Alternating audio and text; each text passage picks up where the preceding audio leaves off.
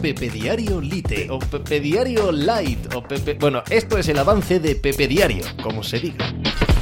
Hola, ¿qué tal? Hoy estamos a jueves 14 de septiembre del año 2023. Va a implementar la NBA una serie de medidas, de sanciones y de em, ánimos para que los eh, jugadores no descansen en partidos televisados nacionalmente y en back-to-backs para que la liga, jugadores, entrenadores, eh, franquicias entiendan, tengan claro que esto es una competición de 82 partidos y que si no se está lesionado hay que jugar. Evidentemente, echa la ley, echa la trampa, pero parece un buen signo, parece que eh, la competición, Adam Silver, su comisionado al frente, ha entendido que esto es un problema que hay que solucionar y aunque pueda ser más o menos efectivo, y ya lo veremos con la aplicación de estas normas, el espíritu, la idea de volver a poner encima de la mesa que aquí se viene a jugar, a dar espectáculo a los espectadores, tanto en la televisión como en la cancha, y que si se puede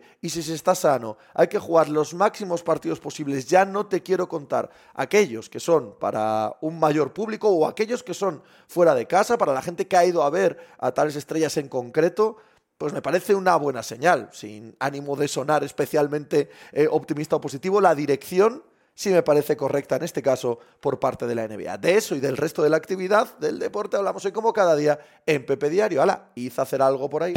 Estás escuchando Pepe Diario.